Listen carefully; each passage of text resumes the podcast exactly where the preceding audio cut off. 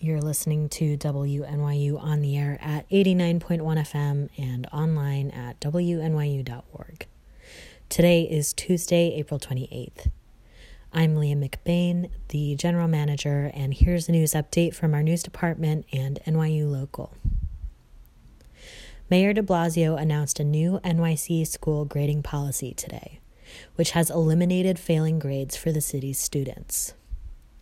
Kids in kindergarten through fifth grade will either receive grades of meets standards or needs improvement.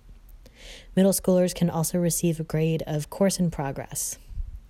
High schools will keep their letter grade system, but those who need more time to successfully complete a course will also receive course in progress.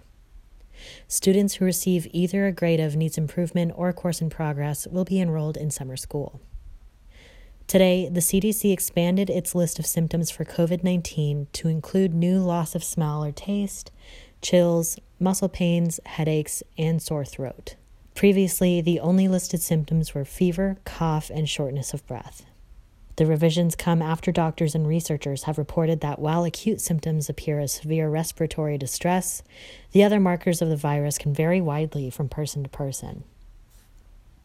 You're listening to WNYU 89.1 FM. I'm Leah McBain. That's it for today's news update, but you can read more about campus and city news at nyulocal.com.